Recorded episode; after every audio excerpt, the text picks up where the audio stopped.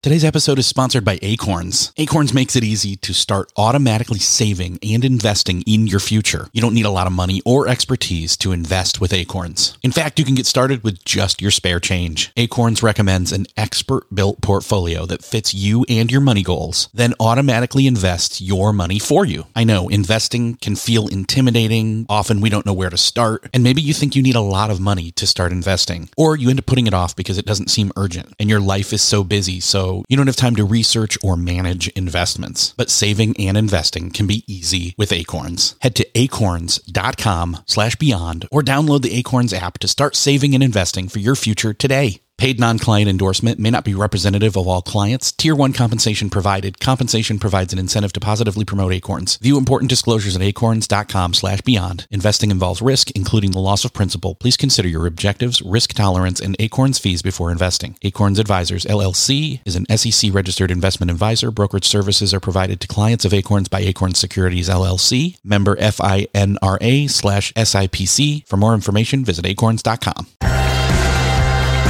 Hello,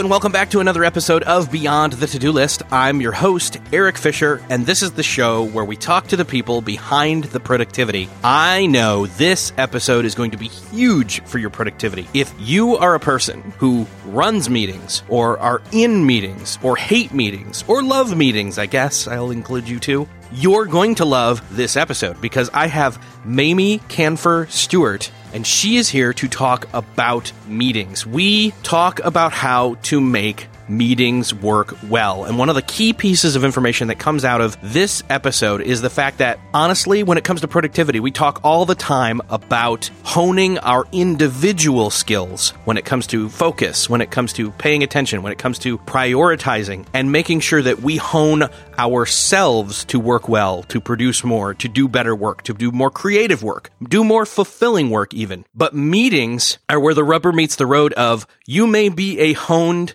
and highly trained productive machine. But if you're working with a team, on a team, leading a team, you inevitably are going to be part of meetings. And meetings are where the singular transforms into the plural and we have multiple people working together. And honestly, meetings can halt your day or grind you down or keep you from getting stuff done, but that doesn't have to be the case. So in this conversation, Mamie and I talk about how to conduct the perfect meeting. And yes, we even talk about how to decide if a meeting is even necessary to begin with. We then even talk through the ideal scenario scenario of a pre, during, and post workflow to have the perfect meeting. So I, th- I think I've sold it, right? I think if you are familiar with meetings at all, which again, that's pretty much everyone in some form or another, this episode is going to help you have better meetings or be in meetings in a better way or change the meeting culture at your organization. So enjoy this conversation with Mamie Kanfer Stewart. This week, I am really excited to have Mamie Kanfer Stewart on the show. Mamie, welcome to the show. Hi, Eric. Thank you so much for having me. So you told me in pre-recording that you listened to the show. So that, I mean, that makes my heart warm with joy, first off. But then you're coming to talk about a specific topic that honestly, we've never, and I can't believe we haven't in almost six years now of doing this show. We haven't ever done a specific episode dedicated to meetings, which honestly, what, what more of a productivity burden can there be, I think, than sometimes these meetings that we're in, right? Yes. And I actually think it's the biggest productivity loss in companies today. And there's a lot of data around how much time is wasted in meetings. But if you look at the overall kind of how we spend our time, so much of it gets sucked into meetings that if we're not optimizing them, it's it's helpful to pick up 5 or 10 minutes here and there, but meetings can make a huge impact. Sure. And and they can almost hit you like a I don't know, I could say a brick, but uh, almost worse. It can almost be like running into a wall and like trip up or, you know, derail the rest of your day. Completely. If you walk out of a meeting and you're feeling like drained and frustrated and like that was the worst use of your time and we just, you know, just do the whole, your whole body can feel it sometimes. And that just, you know, of course, your mental state is infected and the rest of your day can be ruined and you're not as optimized. You're not thinking clearly. You're not going to collaborate with your colleagues as well. Yeah it's a big problem. Yeah. We should, I don't know if you've listened to this episode yet. Uh, Daniel Pink was on the show and we were talking about, you know, different times of day that are most optimal for certain types of work. And, you know, depending, and, and here's a consideration, like depending upon what kind of meeting it is, whether it's a, we're going to sit down and, uh, have an ideation kind of a meeting where we're brainstorming, you know, that could be maybe a fun afternoon meeting where everybody like gets a coffee to sit down and all like chat and wake up and goof around a little bit, you know, to, to get the juices flowing. Or if it's kind of a, um, you know, hey, we need to sit down and do some deciding or some planning or, you know, something along those lines. Uh, again, that might be a good meeting for a different time of day. But before we get into all that, let's talk about this. I think it's better, and I know you do too, to decide, do we even need to have this meeting? That's the no- number one thing is start by asking yourself, what is it that we want to accomplish? What's the outcome we want to achieve? Not what's the purpose of the meeting, but what is the outcome we want to achieve? We call it a desired outcome. And then decide if a meeting is the optimal way to get to that outcome. And it's incredible how many times you might reflect on that and say, oh, maybe I just need to send an email, or maybe I should put together a document explaining something and let people comment on it and ask questions on it. Or maybe I need to meet with each person one on one and not bring them together as a group. And all of those are, are alternatives to meetings, but can get you to that same outcome. And one of the things that, you know, in my organization, we take into account is we've got contractors who we pay by the hour. And if we suddenly have to wrangle all of them up into a meeting, it means we're paying all of them for that one, you know, say it's a half hour or an hour, you know, time block all at once, which could be incredibly not just inefficient or ineffective, but not fiscally responsible. Yeah, most salaried employees, you don't think of it that way. But if you're paying everyone as a contractor, you really do feel the monetary pain. But it's the same thing in an organization with salaried employees. You're wasting that money on people's time that's not moving work forward. And it's hard to feel the satisfaction or kind of like, oh, okay, we just saved $100 or $500 or $1,000 by not having that meeting because you're still paying those people anyways when they're salaried but it's the redeployment of that time where you get your savings. But it's hard to convince leaders to really think that way. And I kind of now I'm like, ooh, maybe everyone should just be paid as a contractor, and that would really help people feel the pain of meetings. Yeah, that would uh, double pain of meetings because if you're yes. a bad one, one, it's it's already a pain, but then two, oh man, I'm paying everybody by the hour for this. Ugh. Mm-hmm. And, it, and or at least an- it's more evident. Yeah, well, it's another reason why um, kind of another, another frame on this is thinking about how much talk time you get from people. So if you have a meeting with five people and the meeting's an hour long, assume the first couple of minutes are going to be wasted with people getting in the room, and the first couple, the last couple of minutes are going to be uh, kind of used for closure and kind of wrapping things up. So let's say in that hour long meeting with five people, you actually only get 50 minutes. If they all share the mic equally, you each you get 10 minutes of each person's sharing. So you got you took an hour of someone's time to get 10 minutes of their thinking. Is that the ratio that's best for what outcome you need? Or maybe you should just take 10 minutes of their time by having a 10 minute check in with them. And each person only has to spend 10 minutes with you, even though you're still spending the whole hour, but you get to that same outcome. Yes, yes. So that speaking of that desired outcome and, and kind of going back to, again, deciding if we even need to have this meeting. I know you named off a couple of the, you know, meeting alternatives. How do you decide what is, you know, some of that upfront decision making process in terms of the desired outcome and the do we need to have this meeting? And if we do or we don't, like what are some of those meeting alternatives? Yeah, so we have a couple articles about this, and it's in my book as well. So maybe we can link to some of these in the show notes. Sure. Um, so first is what is the outcome that you want to achieve? So you have to be super clear. If you don't really understand why you're trying to have a meeting, like if you're you're getting stuck on the like, well, we have to review the budget. Okay, that's not a reason to have a meeting. Reviewing doesn't is not an outcome, it's an activity. So if you haven't yet clarified exactly what will be different at the end of the meeting, then you need to start there.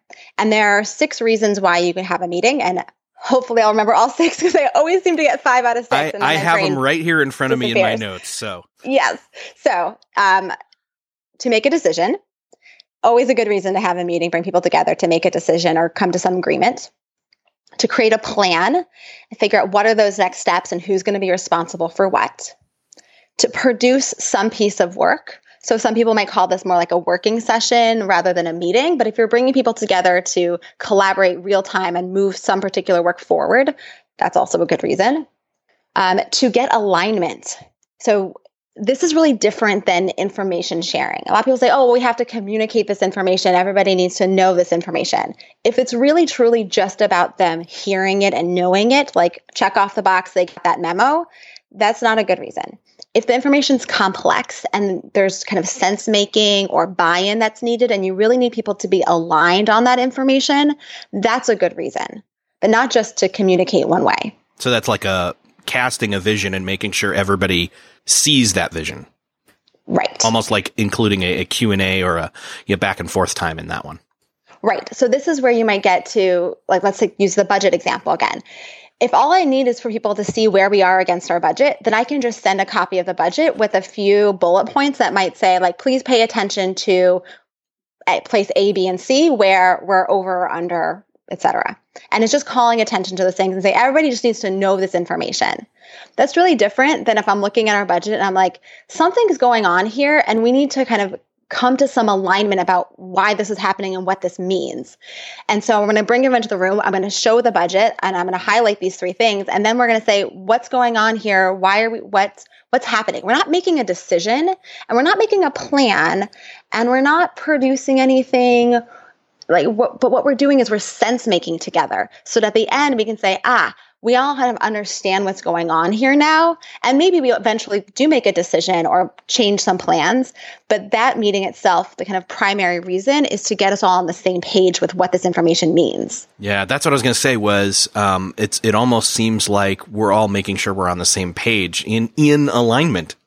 Exactly. Cool. That's called alignment. Nice. Um, all right. I think that was four. So number five, to connect with people, to just build relationships, get to know them more deeply, understand them. So this often happens through sales meetings, but can also happen for team building um, or other kinds of reasons why you want to get people together to to just know each other better, so that they can then work more effectively together going forward. All right, that was five. Now I always get stuck. Okay. Oh, so ideate, ideate, that's ideate. It. Yep. Yes, got them all six. Okay, so ideate, which is the last one, which is really around brainstorming or generating some sort of information or could be questions for further research, could be um, ideas for exploration, could be um, even question, I say question generating or problem solution generating, those kinds of things, but just the ideation aspect. Perfect. And so these are different versions of meetings, but again, these aren't specifically th- these are modalities into a desired outcome. Like the outcome is like still like we decide which version of a meeting it is of these six to get to that desired outcome if a meeting again is necessary. Correct. So okay. step one figure out what your desired outcome is. And part of that uh, or kind of a framing is understanding what the reason is for this meeting. So if you say all right we're going to have an ideation meeting and we're going to brainstorm, that's still your activity. So you got to take it that one step further to say, so what's the outcome?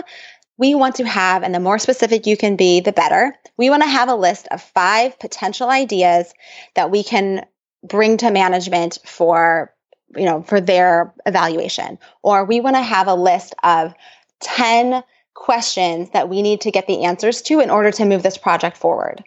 Whatever it is, get but we have a list of something and preferably a number to that list, that's the desired outcome you want. So now we've got really clear on the desired outcome and kind of what the framing of this meeting is. Is it ideation or, or decision making? Then we take it to the next step. Is the meeting the right format to get that to get to that result? So with ideation, you might say, oh, well, it, we could have a meeting and we could use time and do some sticky note activities or have people typing into a Google Doc, but we could also do it through a survey. Like maybe I should just send a survey to everybody and say, okay, here's the question. What ideas do you have? Take 10 minutes and share, you know, email me 10 ideas that you have for how we can solve this problem or why this thing might be happening or what ideas you have. And then I, as the facilitator of this project, would gather all those together. And then maybe we have a meeting that's around decision making to bring us to some conclusion on these are the 10 ideas we're going to explore. But the generation of ideas itself doesn't have to happen in the meeting. So now you've taken one meeting and turned it into an activity that people can do outside of the meeting and shortened the length of the meeting you might need to just get to a decision. And so you only have to have a decision making meeting, not an ideation meeting. Perfect. If that if that makes sense. That's yes, that perfectly makes sense. Great. And and then you get that survey back and you've got some of that, you know, ideation uh, already started. And then you could decide, well, you know what? These are all great, but what we really could do and should do is maybe now have a shorter than it would have been meeting to actually bounce some of these ideas around because I think some of them might merge together if we have a conversation. Exactly. And there's lots of things. You might look at them and say, none of these feel like we were thinking big enough. So we actually do need to do some in person and we need, we need some more prompts. But you've got a starting place rather than kind of just starting from a blank page. Or you might say, you know what, this actually doesn't work at all for us. You know, we I know my team and like people are not going to feel the energy. They're not going to be inspired. They're going to send me 10 things that are just going to be black the first thing they think of. We really do need that time in the meeting together to do that kind of energizing brainstorming work. So it's not that you shouldn't have a brainstorming meeting ever. It's that you can figure out if it's the right method the right meeting to have for the work you have to get done. And there are a couple other reasons why you might want to have a meeting even if you could use an alternative, right? So if you really do need buy-in, if the information is complex and you need a lot of buy-in and you and it has to happen kind of in a group setting, you can't just kind of go one by one to get people to say, "Yep, I'm in, that works for me." But you really do need the whole team to feel committed as a team. That's another reason why you might say, "Yeah, I could send a dashboard. I could, you know, have one-on-one meetings, but I'm still going to bring everybody together because that's really important." And then the other last kind of piece of it um, is around the right people. Can you get the right people together to make the meeting work? Because if you can't actually get the people you need to be in that meeting, you definitely should not have a meeting. And I've seen this happen over and over again with some of our customers where they they have a desired outcome, they you know get all the usual suspects in the room, they're working on the conversation, they get to the end and then they realize that the person who's going to make the decision isn't there or that there's some kind of critical reason why this group can only take it so far. And they're like oh and now we have to like go loop in this other department or we need to get some information from these people. And we didn't have those people in the meeting because nobody thought about inviting them. And you're kind of stuck. So when you're framing out and looking at say right, do we have all the people that we need to make this desired outcome happen? And if you can't get those people into the meeting you either need to find a different way to get them in or not have that meeting and kind of just will fall flat and you'll feel like it was a big waste of time. You just reminded me of something that recently happened to me where myself and at least one or two other people were in a larger meeting thinking we were attending it for answering some of our own questions that we were going to bring to the table. And instead what happened was when we started to go into that specific topic per se, we realized, oh, we actually need to have a whole different meeting with just some of the people that were in this big meeting versus having all those people there. So it's not only about ha- making sure the right people are in the meeting. It's also about maybe making sure you don't have everybody in a meeting for the wrong outcome. Yes, yes, yes, yes. We call this meeting FOMO, or fear of missing out, that many, many, many, many, many organizations have a culture in which you invite people because that's what you do. If you're not invited to the meeting, you have no clue what's going on. You're not important. Nobody thinks about you or cares about you. So you just kind of invite everybody. And if you're not there, kind of too bad. And kind of the flip side of that is there's no autonomy to say no to a meeting other than I'm out of the office, I'm sick, I'm already booked at that time. Right? It's like a logistical thing. If you can't make it to the meeting for a logistical reason, it's okay to say no. But if you ask a question like, why are you asking me to join this meeting? What is it that you are hoping I'll bring to the conversation? Oh no, that's a big no no. You should not question why you're asked to go to a meeting. You just go because you were invited. And that is a huge problem. If people don't feel like they can question their participation in a meeting, it's really hard to to one know why you're supposed to be there, especially if there's no agenda and no one's telling you this is what I'm hoping you're going to bring to the table. Which it sounds like what happened with you is that you came in thinking one thing, and the meeting was actually about something related, but not exactly. So it was like, okay, you're. Is this is this really the right meeting? And did you need to have so many people? Did you need to be there for the whole time? All of those questions that come up as a meeting participant, if you're not allowed to ask them, it's really hard to feel like you are in control of your time and able to optimize yourself. Yeah, it was a macro meeting. And in that, we realized we needed a separate and additional micro meeting that was also shorter. Mm-hmm. Yep. And those kinds of meetings, exactly. Sometimes you can narrow down and say, we could actually have three 20 minute meetings instead of one big one. Sometimes you need to have the big ones too. It's a reason to bring everyone together to do something macro, but you might also need to have smaller meetings with just a subset. And this comes up a lot in meetings where people will recognize that something's going off on a tangent or there's something that needs to get further hammered out, but it's not for the whole group. It's for a subset of people in the meeting and maybe a few people who aren't in this meeting who need to be brought into that additional conversation. And so that's a good time if we get into meeting facilitation. We talk about using a parking lot or tabling something for later or putting it in the bike rack if you're eco friendly. So this topic needs to go into the bike rack and a, a smaller group is going to take that hammer it out and maybe bring it back to the full group or you know they just need to solve the issue and then the project will keep going and we don't even need to know what the out- outcome is. Yeah. What about for people who think that meetings are basically made to get in the way of getting the real work done? Hmm. Oh, see, this is what pains me because meetings are real work. We're just not using them properly. Right? There are two different ways that we get work done in work in businesses today when you're working as part of a team. You can work by yourself or you can work with others. And when you work by yourself, we call that, you know, doing your task list. And when you work with others, we typically call that a meeting. So it's not that one or the other is bad or better.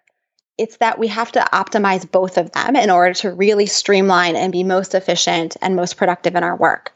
So with meetings, too often we are not giving them the attention that they need to be fully optimized. And part of that's because we don't always have control, and part of it's because we, no one was no one taught this stuff. Right? I, I like to say a lot like I went to business school, I worked in different organizations. No one ever taught me how to write an agenda. I learned it through osmosis. I got lucky that I was in an environment with people who were writing clear agendas and using a template.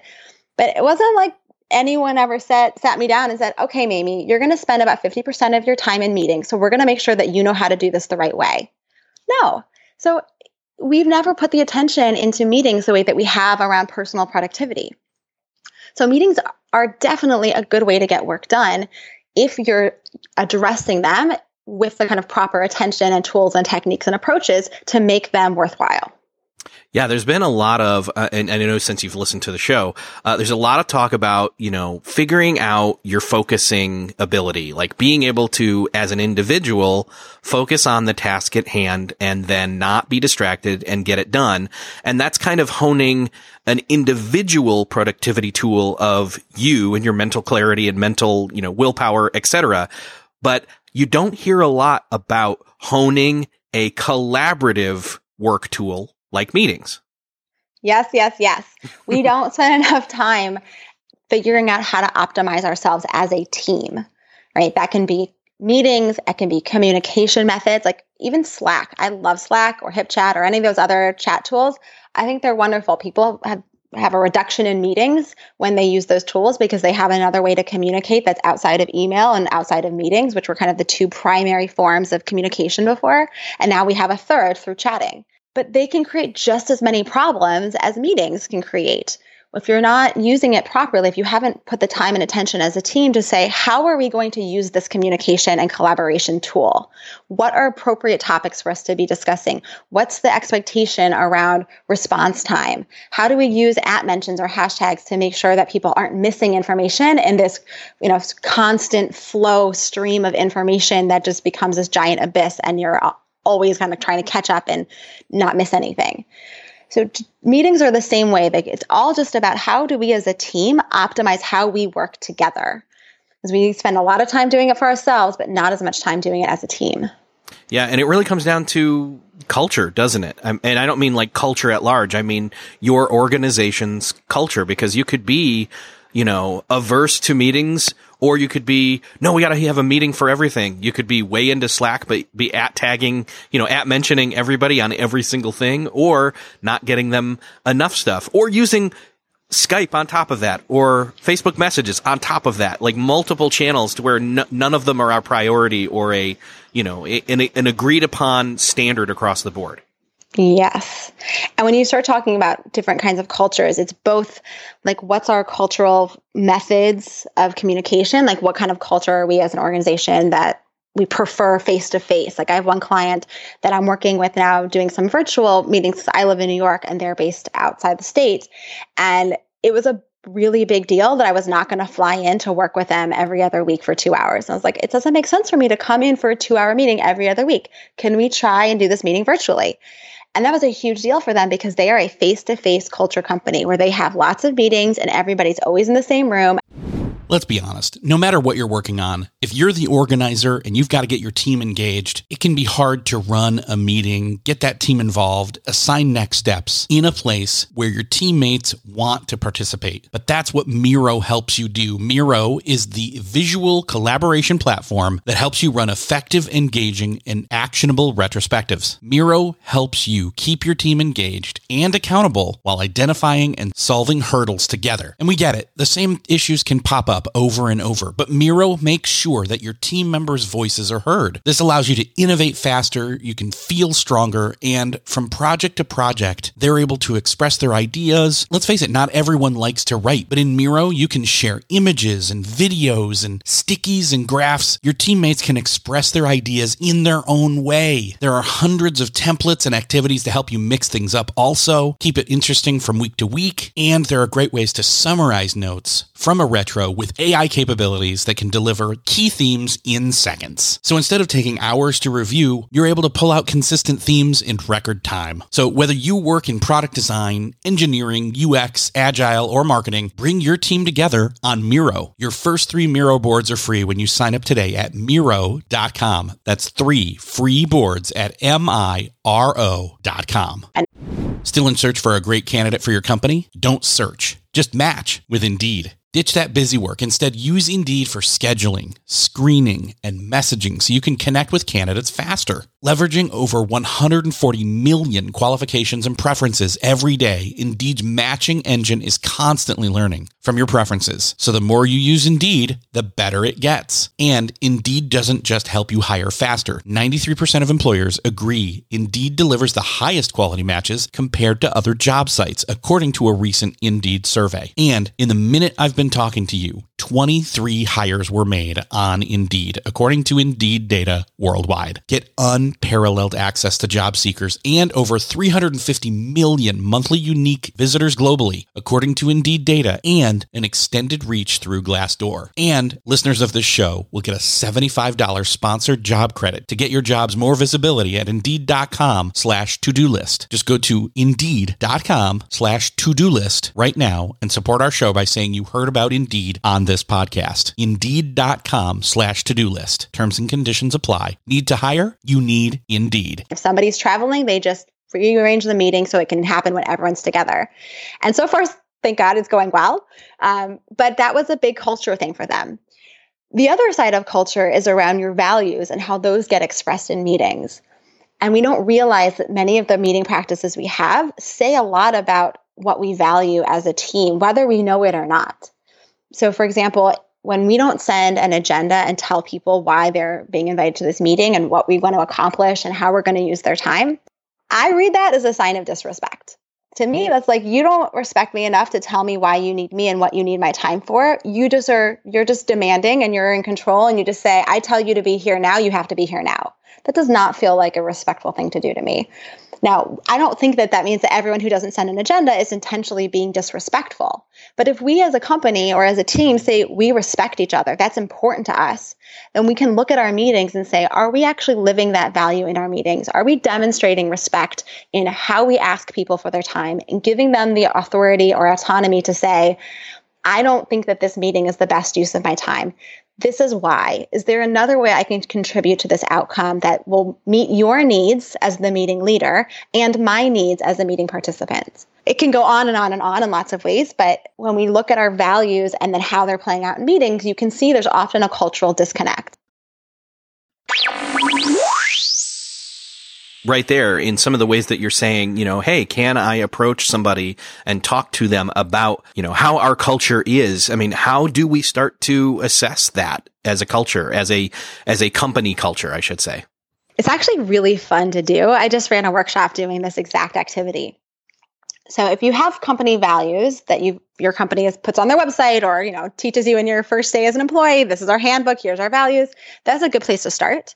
If you're a team and you are a leader and you want to do this with your team and say what are our team values, you can go through a little mini process to identify what values you want as a team. And there's, you, know, you can do it through a brainstorm, and there's lots of good information online on how to create values as a team. And it's also something that I work with teams to do. But once you have your values that you as a starting point, then you can look through your meeting practices and say, all right, the way that we're running our meetings, are we living these values? And it, it's kind of a matching game. Some of it can be here are best practices for meetings. You know, are we following them? Are they, how do they line up with our values? And it can also be more of an organic conversation. So if you start with a value, let's say of transparency.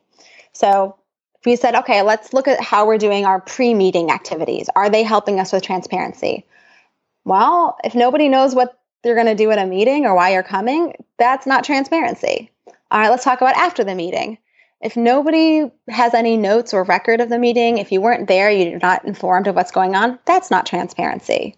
We can even go inside the meeting. If you're in the meeting and nobody's talking and people aren't sharing what's on their minds and the meeting kind of just is always one person talking or nobody ever expresses a dissenting opinion, that's probably not transparency. That's probably a lot of people sitting there feeling like I can't share what I'm actually thinking because my thoughts aren't welcome here, which is a form of transparency. Do people feel like they can share information in a fluid way? So you can do a little analysis to say these are the five, six, seven values that we have as a team. When we look at our meetings and how we're running them, are we li- are we aligned? And there's lots of practices and meetings, and we talk a lot about them in our book. And you can go online and find all kinds of you know meetings best practices information and look at them and say, are we doing those things? And are if not, are we not doing it because it's part of our values, or are we not doing it because we just didn't know? And what's the impact of not doing those things? So what if you and I right now did like a hypothetical, like before, during, and after uh, a meeting? And let's just assume, okay, the desired outcome is, you know, fill in the blank here, but it does require a meeting. We've already decided that.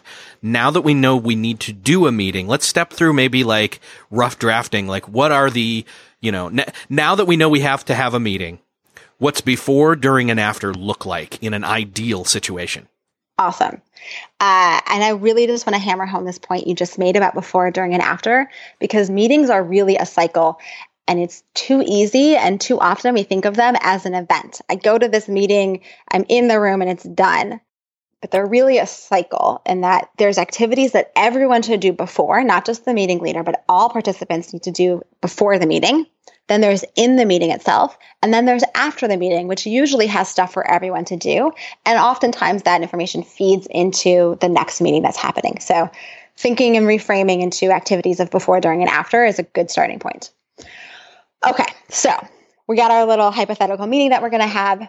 So, as the meeting leader, the first thing I would do after I've decided this is my desired outcome is structure the agenda. And I'm also going to say, I'm going to skip the logistical things of like planning the time and getting on people's calendars, like assume that that has to happen anyways. Sure. So, from a content perspective, I'm going to plan my agenda and I'm going to do it in a very particular way. So I start with my desired outcome. And then next, I'm going to decide what are the activities that we're going to do in the meeting. So, what are the topics of discussion? What are the methods for that conversation to unfold? So, are we going to have brainstorming? That's one activity. How are we going to do that brainstorming? Is it going to be three minutes of quiet for people to write on sticky notes? Or is it going to be popcorn style? Am I going to have people walk around the room and write on flip charts for, you know, five different questions that I've posted? What's the actual method that the brainstorming is going to unfold, which will help me figure out how much time I need. So if I have five questions and people are going to walk around in sticky notes, I might give them hmm, five minutes. If we're going to do quiet reflection time, I might only give people three minutes. So you want to be as specific as possible with the topic, the activity, and the time.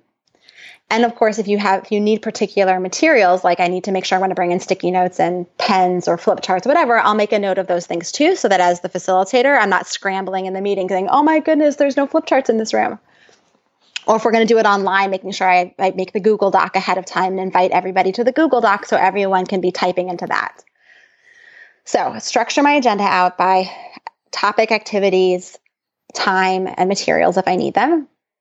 And I'm always going to include at the beginning a check in time, which is about five minutes at the start of the meeting to do two things. One, assume that people are not going to show up right on the dot because it's physically impossible to get from one meeting to another in no time, which many, many, many people are running back to back. And even from like if you're on the phone, like you still have to hang up for one call, go in and find the conference line, call back in. Like it's just impossible. So always assume that there's going to be a five minute window of people just getting physically into your meeting. Okay, so we got check in time in the beginning. And the other piece of the check in is to just get people's voices into the room, making sure you're asking them, you know, what's going on in your life? How are you feeling today? You know, are you ready for this meeting? The more people that can talk in the first couple of minutes, the more likely they'll talk later on in the meeting and just kind of set the tone for everybody here is important and we want to hear from you. So start with a check in, fill out your agenda, end with a wrap up. So five to 10 minutes of your time, depending on how long the meeting is, to clarify out what decisions were made, what are the next steps, who's going to be responsible for them, and what are the key takeaways that other people need to be informed by. So I just want to make sure those pieces are in my agenda. Then pre work. This is the next portion of the agenda. What do people need to do to prepare to be ready for this meeting? And it might be some materials to read. It could be questions to reflect on. It could be an activity to complete, like please fill out the survey with your 10 ideas for, you know, how we're going to make a million dollars in the next quarter, right? Whatever it is. But there's a lot of different ways you can give people pre-work, but you want to think, what can people do to be ready? So when they walk in the door for this meeting we sit down together, I don't have to spend the first 15, 20 minutes getting people into the meeting. They've already done some thinking on this and they're ready to dive in.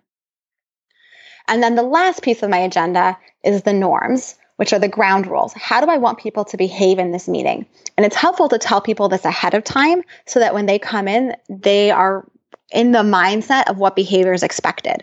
So it might be, for example, if a brainstorming meeting, I might say that my ground rules for this meeting are that all ideas are good ideas. I want people to know that before we get started. I want them to come in with a mindset that we are thinking big.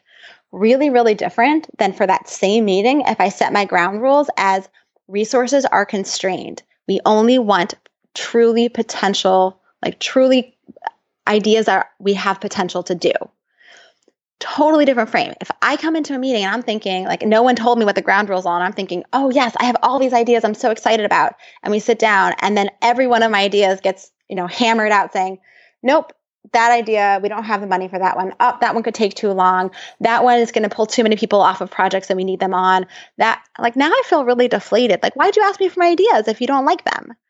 But if I know going in, okay, this meeting, we're going to do some brainstorming, but like, we have really limited resources.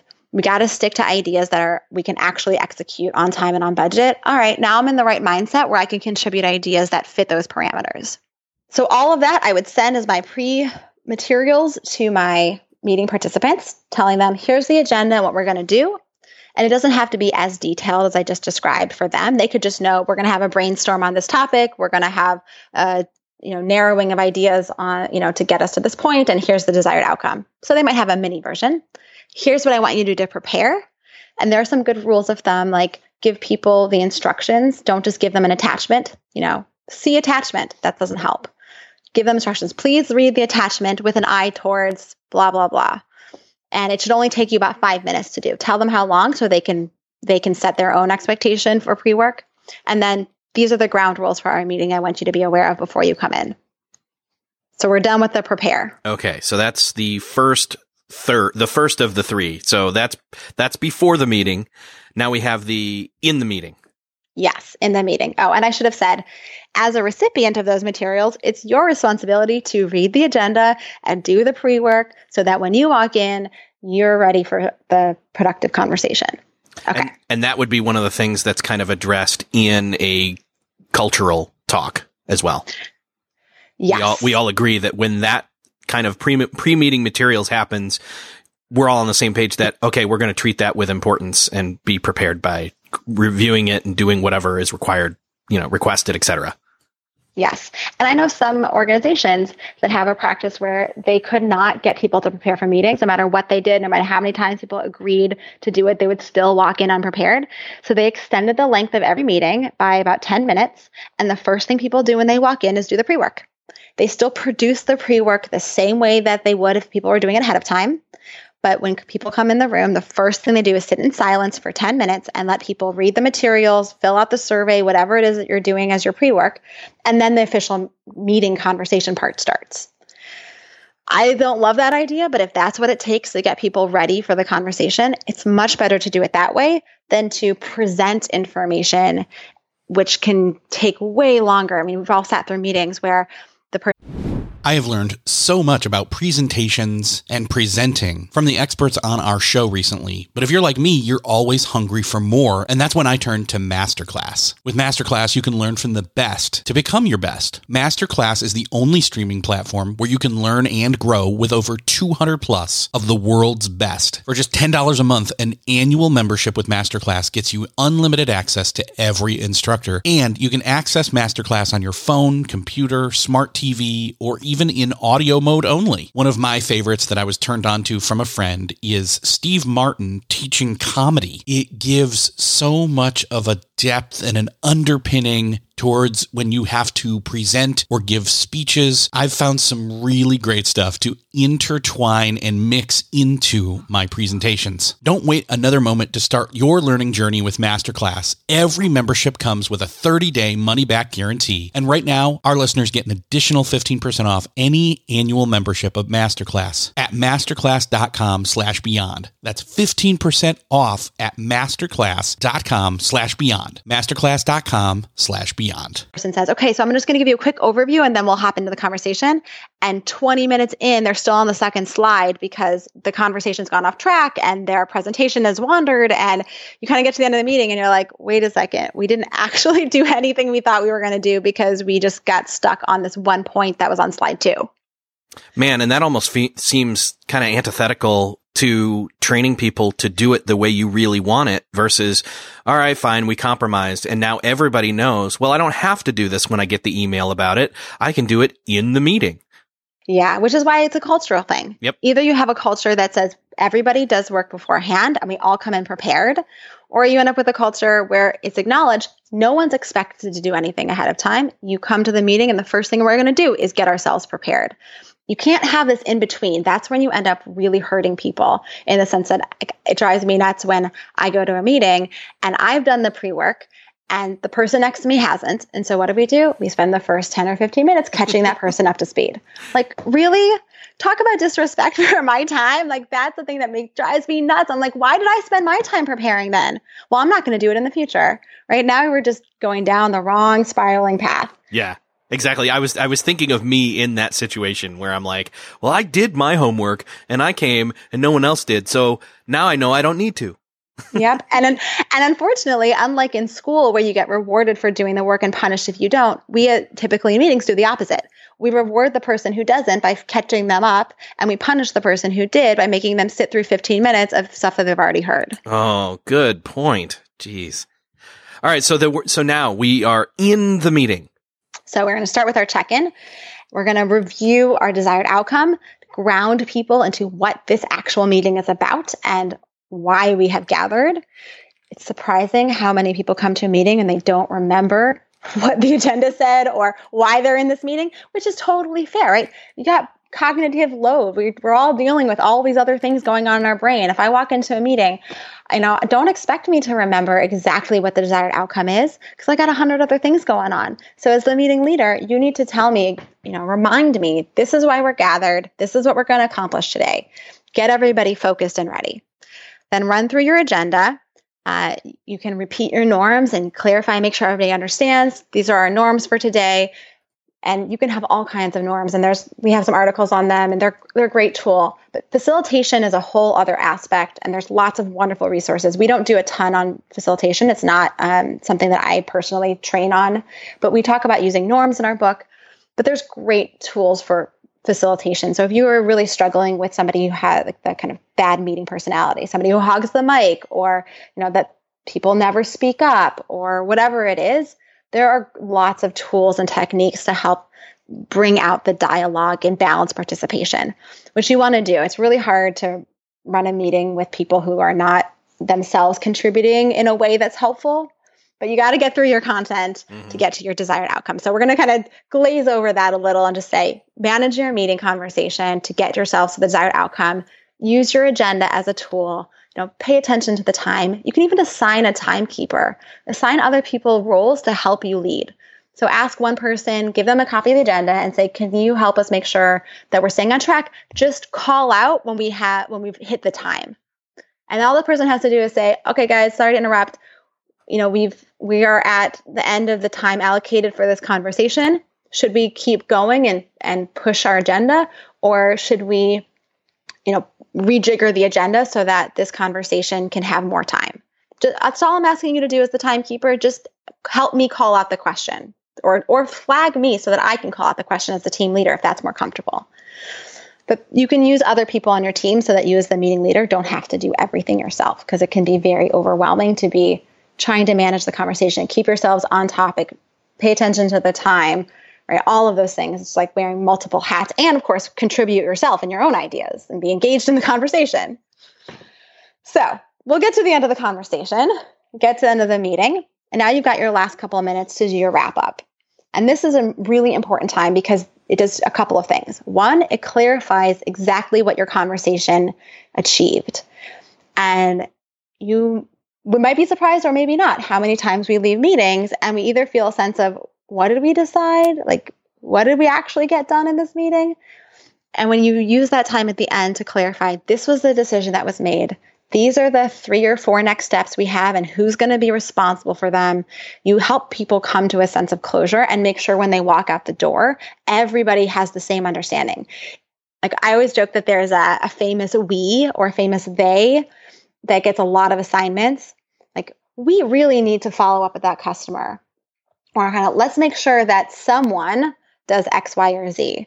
And no one ever does those things because who volunteers for work? I don't know. I don't. so use your time at the end to clarify what those outcomes are and make sure when people leave, you don't have five different people thinking they have five different decisions that were made because no one actually stated the true decision, right? You never want to say, well, it sounds like we came to a decision. No, no, state the decision. This is the decision I'm hearing us make. We've agreed to blah, blah, blah, blah, blah, and get everyone's head nodding and then write that decision down. The other thing that this does at the end is people walk out with a real sense of accomplishment and you can assess your meeting against your desired outcome. Did we get to our desired outcome? We said we wanted to make a decision. Did we actually make a decision? And if not, hmm, why? What is it that's missing? Are we missing a person? Are we missing some critical information? Did we get lost in our own conversation and so we didn't manage ourselves well to get to the outcome we needed because we just were going down rabbit holes or tangents? Why why did we not get to it? Cuz next time we can be more prepared to get ourselves to that outcome. Perfect. As we're wrapping up the meeting, how do we maybe transition into, well, one, how do we maybe uh, make sure we assign some of that stuff without making it feel like it's, I don't know, assigning people at random? You know, it, maybe we pre decide who are some of those natural people or I don't know. How do we bring that up? How do we close the meeting well? Yeah. So when you're taking notes at the end of the meeting, which note taking is its own whole beast, and I don't always advocate for every team to have a note taker. I actually prefer for teams to take notes together at the end. So everyone during the meeting can be jotting down key ideas or activities or things that they're hearing of like, oh, next steps. And then in the end, use the group to craft those next steps together. So one person can type them up real time. So there's no extra work at the end of the meeting, but the group together saying, okay, what are our next steps?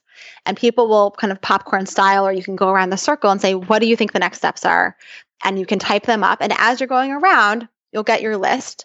And sometimes it's really obvious. Like we have one graphic designer, they're going to be the one who's going to fix the edits on the slide.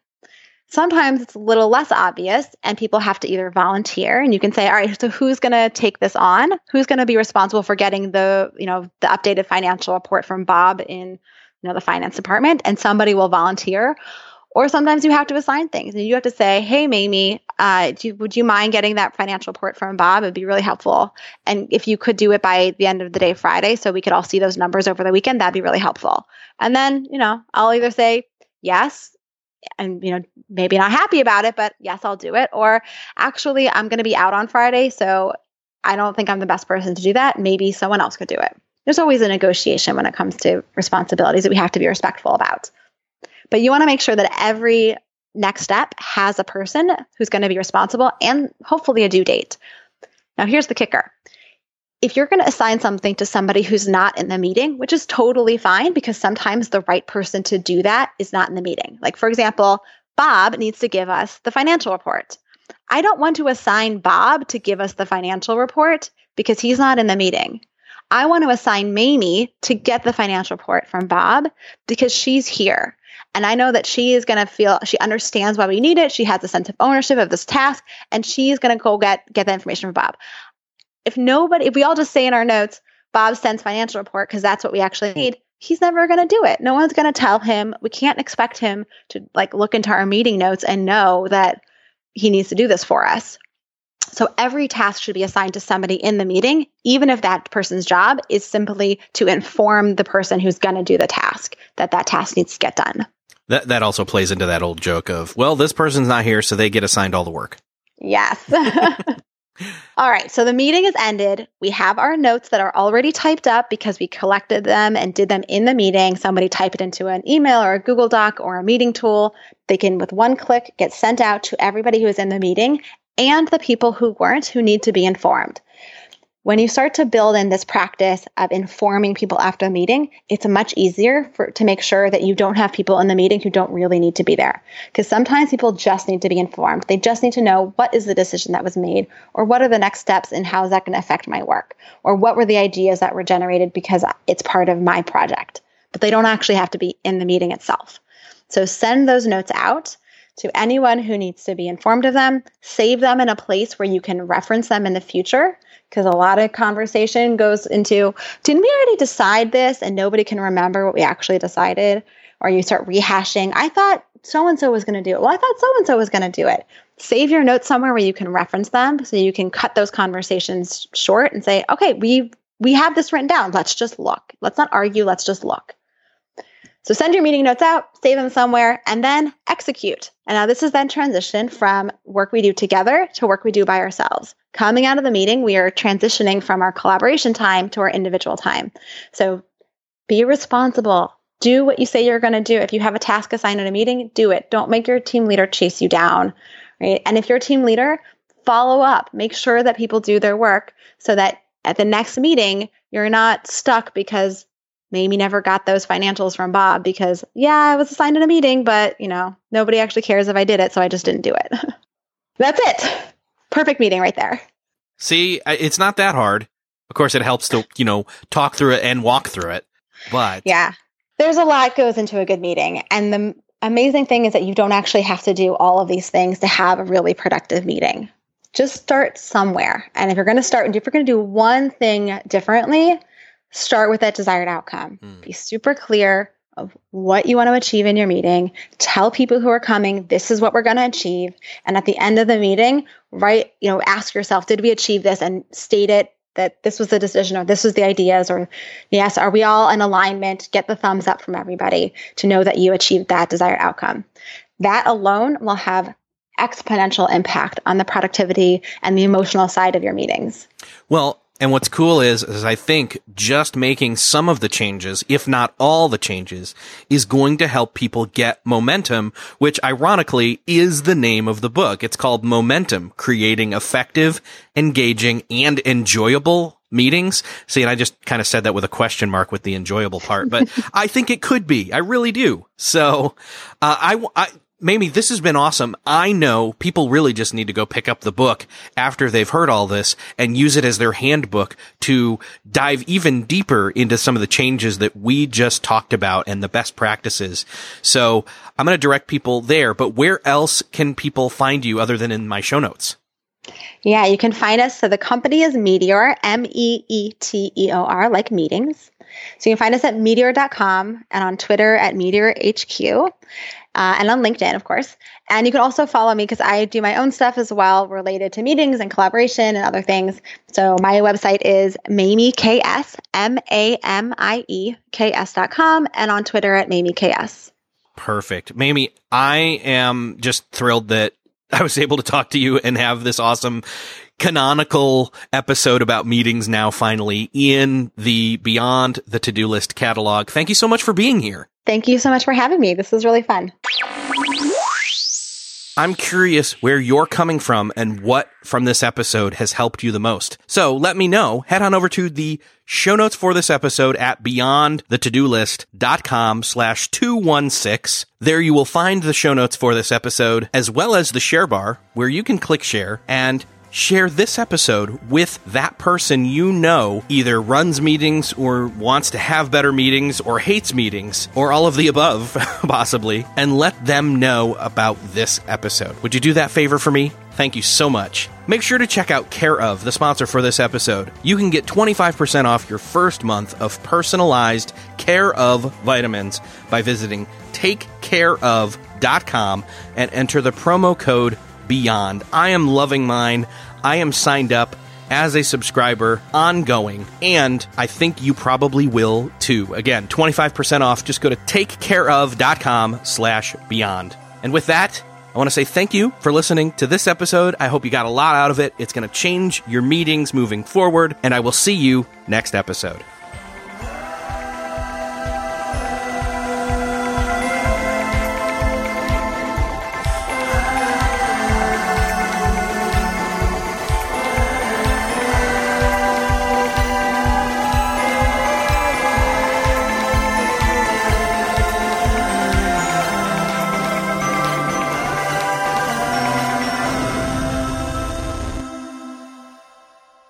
Hey, thanks for listening to the end. If you're looking for a show to start helping you apply these productivity lessons on your business, check out Millionaire University. It's real lessons from real entrepreneurs teaching you what you need to know to improve your business or start one if you've been putting it off. It covers all aspects of business from starting marketing, growing, managing, and everything in between, wearing all the hats. And as an added bonus, I am conducting a number of those conversations, those interviews. So you'll fit right in. Again, that's Millionaire University. Just search for it in Apple Podcasts, Spotify, or wherever you're listening to this podcast.